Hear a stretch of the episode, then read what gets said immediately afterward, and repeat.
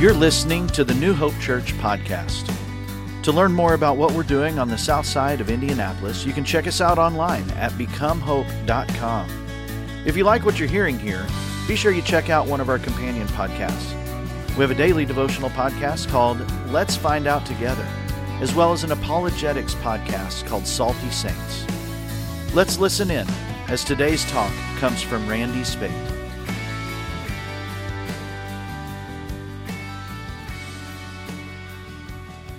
My name is Randy. I'm one of the pastors here at New Hope. I want to thank you for taking time out of your busy day to spend it here with us as we look to the Lord.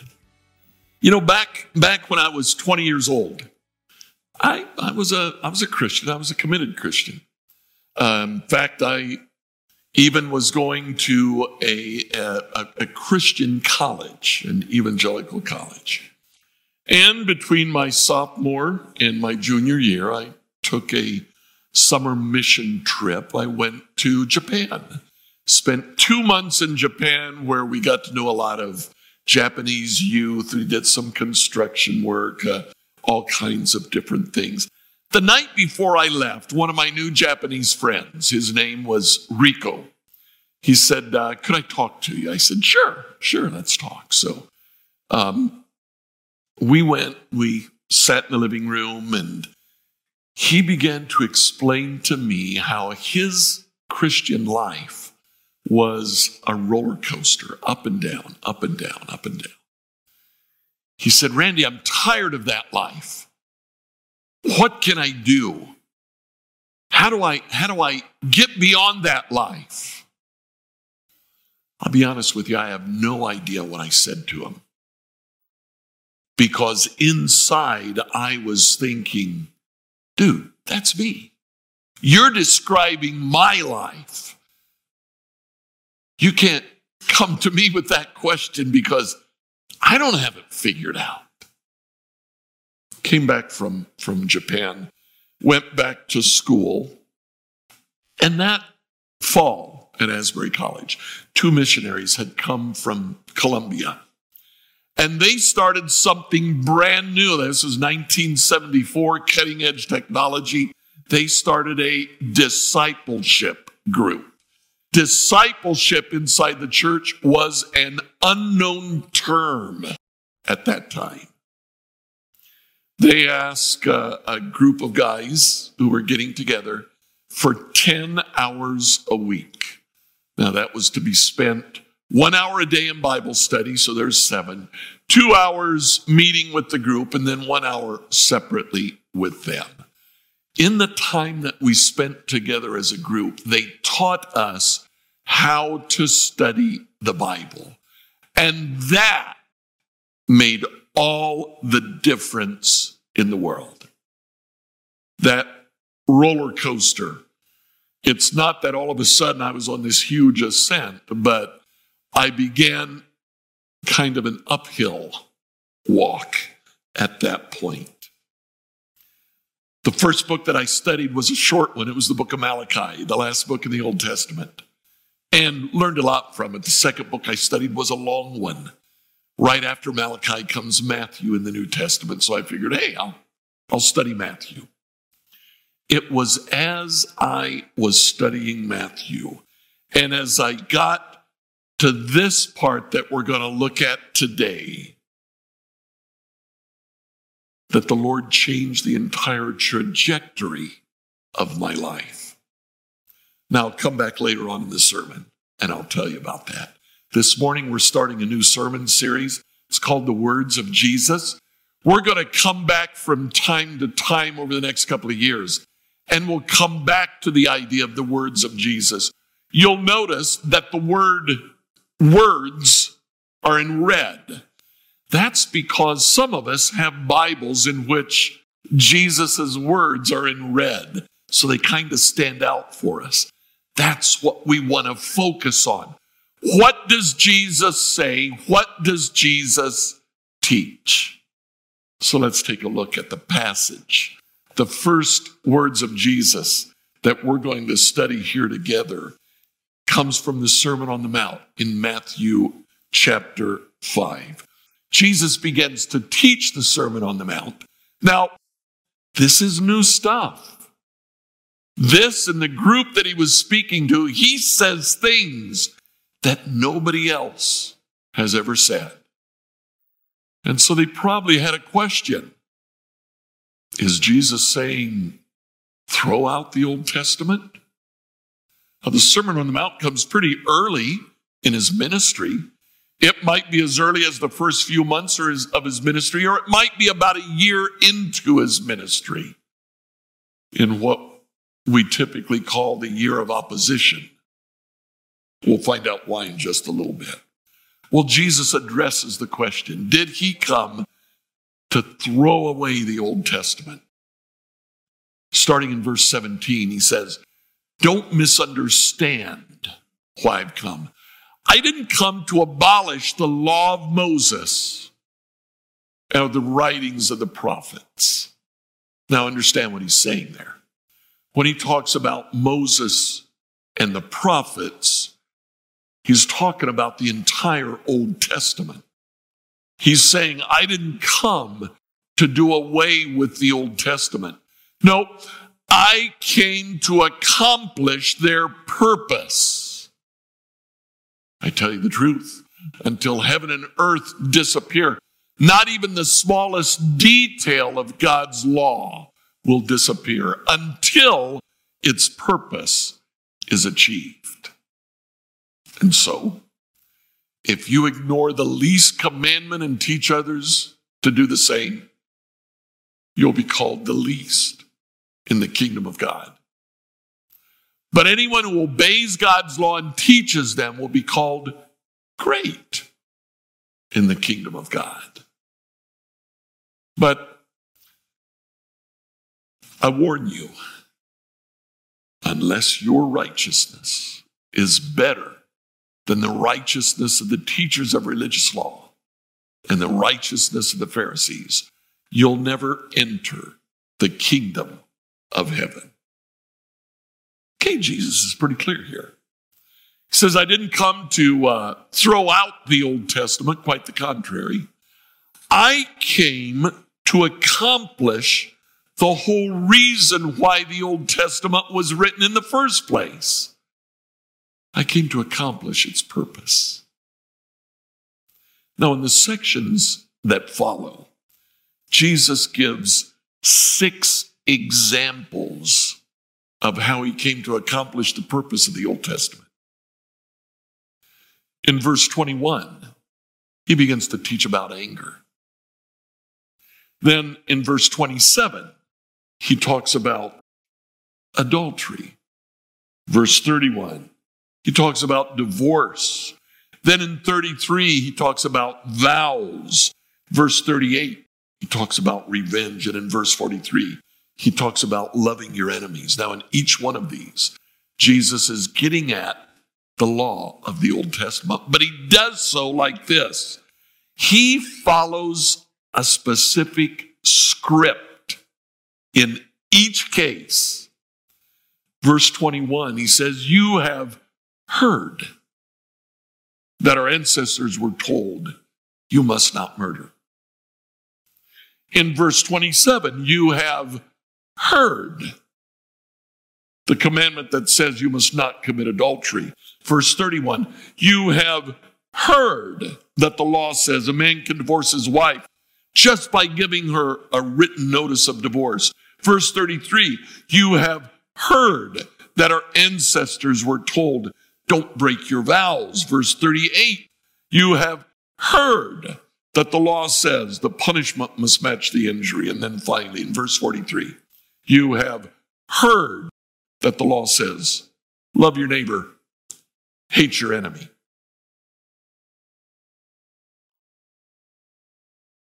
What Jesus does is he talks about what they've heard about the Old Testament. Now, anytime a New Testament author, and especially Jesus, anytime he actually quotes the Old Testament,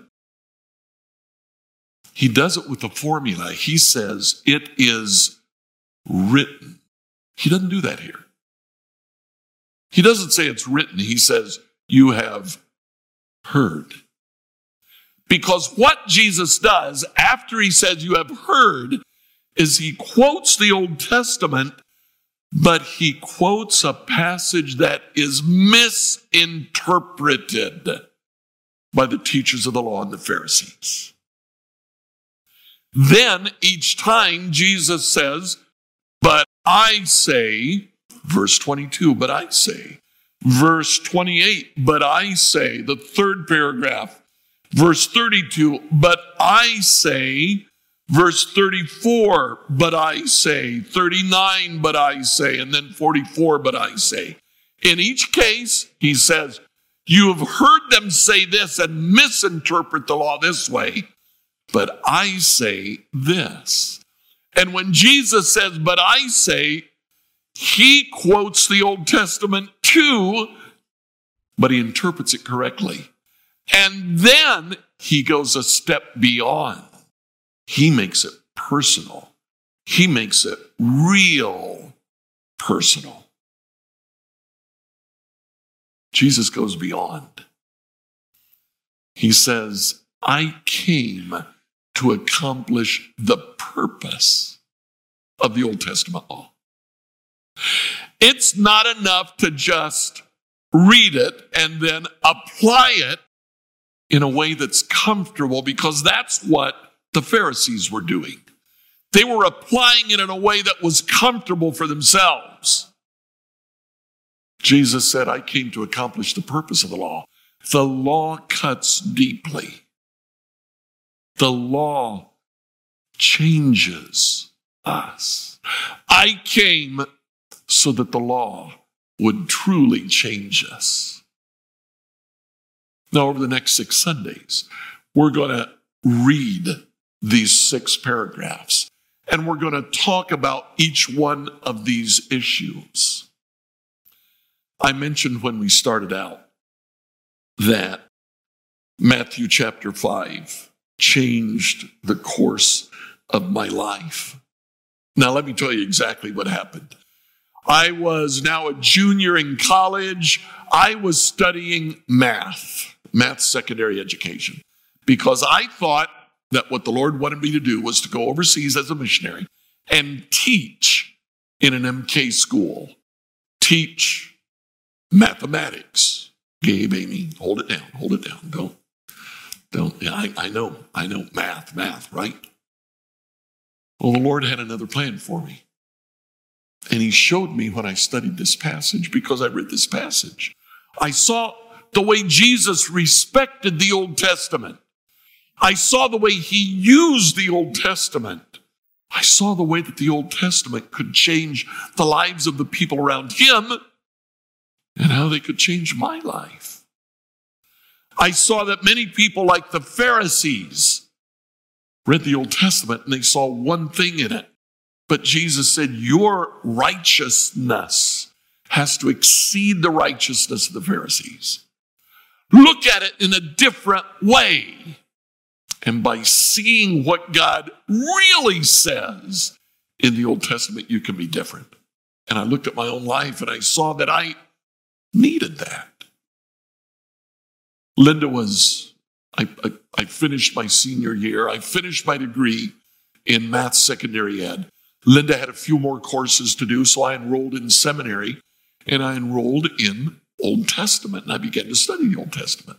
By the time she finished, I discovered that with just one more semester, I could actually get a degree. So I went ahead and I got a degree. Went to Columbia, and within a year, I was teaching in the seminary. I went on to get some further education. Now I studied New Testament, but my focus was the way the Old Testament informs the New Testament. And that's been the story of my life.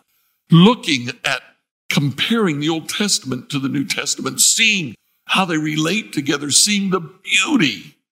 One of my, one of my, uh, one of the people that I truly admire and trust once said that the Old Testament is like a Peanuts cartoon. How many of you know Charles Schulz, Peanuts cartoon, Charlie Brown, Snoopy? And he said the Old Testament paints pictures. And I looked at it and I said, wow, he's right.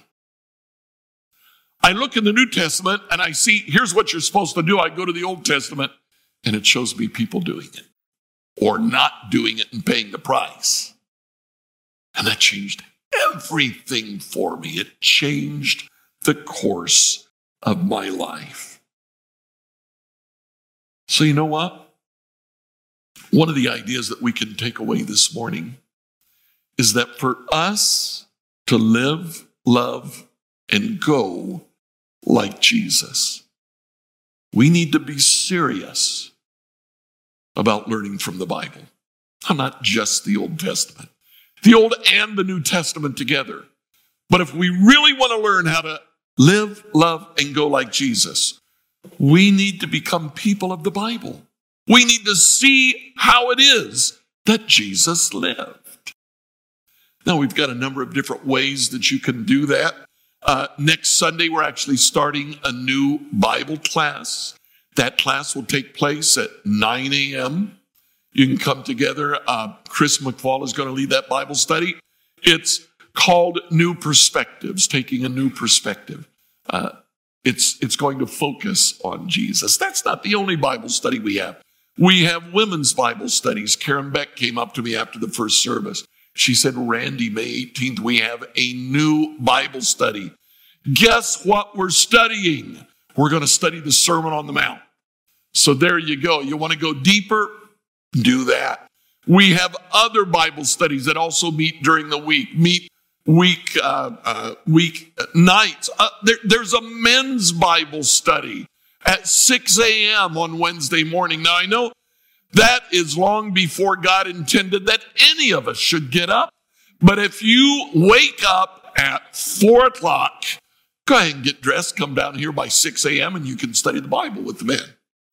There are others, hope groups that are studying the Bible. We're putting digital resources. I'm getting ready to start a study of the book of Ruth. Um, there are all kinds of opportunities. You might also want to get involved in reading through the Bible in a year. We have a little booklet to help you do that. We started that back in January. Next Sunday, right after church, those of us who are doing it are going to get together and just kind of hang out for about 15, 20 minutes. No program. We'll just talk about what the Lord has been doing as we read through the Bible. If you want to come and you're not doing it, come on ahead and start doing it. You don't have to wait till January to start. Pick up one of these booklets. It's out there on the hospitality desk. Start with May 1st and just start reading through the Bible. The point is get serious about studying God's Word. Learn what it is that He says. Let His Word reach out to you. So let's go back to our passage. In this passage, we talked about six different examples that Jesus presents. In these examples, he talks about six different things. He talks about anger, adultery, divorce, vows, revenge, and enemies. He's talking about relationships. Each one of these deals with how we relate to different people, the people that are around us, our friends, our family, our neighbors, our coworkers. It was as I was getting ready for this sermon that I looked at it and I realized something. You know what? Jesus talks about accomplishing the purpose of the law. Each one of these elements deals with one of the last six commandments. Anger, Jesus talks about one of the Ten Commandments don't murder. Adultery, he actually goes into detail talking about don't covet. And when he talks about divorce, he brings it back to don't commit adultery. Vows, he's saying don't lie. Now, each one of these, those four, are four verbatim, four of the last six commandments. Revenge, he's talking about what you do when relationships break down. And the final one, enemies, he talks about a brand new law, a law of love.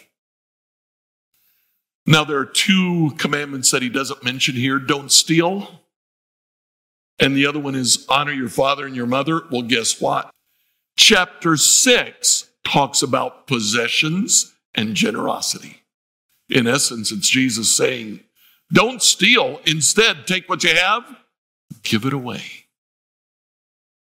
And then in chapter seven, he talks about honoring not just father and mother, he talks about honoring all people in your life who deserve honor. Now, this understanding reflects a really good presentation of the Ten Commandments. It's a, it's a presentation that most Jews understood. You see, the Ten Commandments were written on two tablets of stone.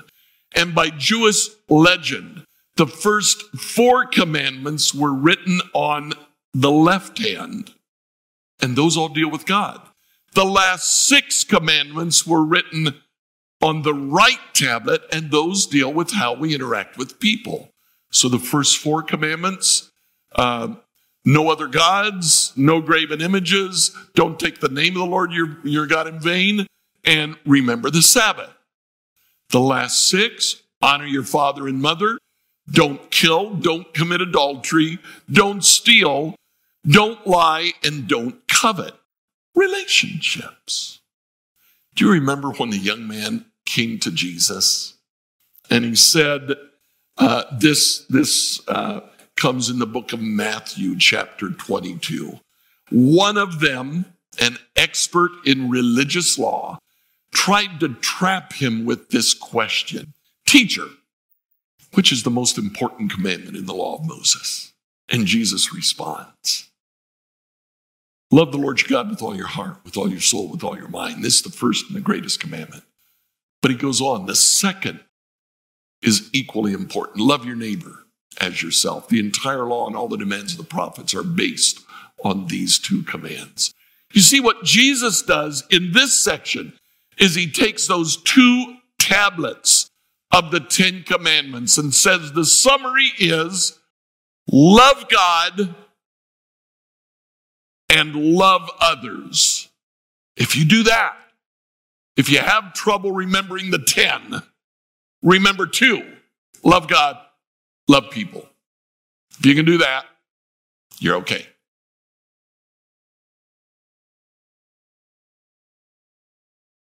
What Jesus does is he takes these laws, which the Pharisees were taking, and teaching people how to get around them. Jesus said, No, we're not going to try to get around him. We're going to really obey him. But what it boils down to love God, love people. Do that. Go out and do that. And at the end of this whole passage, Jesus comes back and he summarizes everything in verse 48 by saying something that is absolutely impossible to do. So, you're to be perfect, just as your Father in heaven is perfect. Well, guess what? I'm 68, soon to be 69. And lo and behold, I ain't there yet. But the problem is, I take the word perfect and I apply a 21st century meaning to that word. And with the 21st century meaning, I'll never get there. But these words were spoken some 2,000 years ago in a different language. In that language, what Jesus actually says when he says, be perfect, is he wor- uses a word that actually means to be complete. That word occurs 26 times in the New Testament. 19 times it's translated perfect. seven times it's translated mature. Okay, that's a little bit different. Jesus is basically saying, Randy, grow up. It's time for you to live like an adult. It's time for you to stop looking at how you can get around the laws and start doing them. Be mature. Be an adult. Grow up. Live like Jesus wants you to live. Now, looking around, I, I found a translation in the contemporary English version that I really think gets a hold of what Jesus is actually saying here. The contemporary English version says, therefore, just as your heavenly Father is complete in showing love to everyone, you too.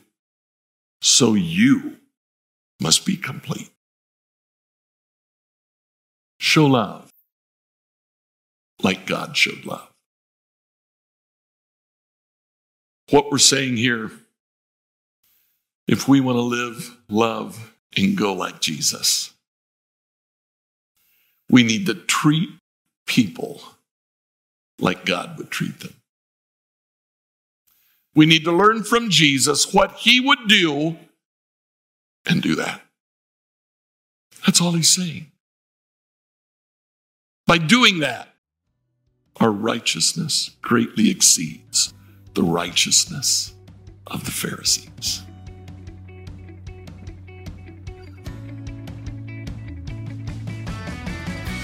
Thanks for tuning in to the New Hope Church podcast. If you would do us a favor and like or subscribe on your favorite platform, we would really appreciate it. Also, if you happen to have any questions, feel free to reach out to us at questions at becomehope.com. Have a great week and know that we are praying for you as you seek to be Jesus in every corner of your world.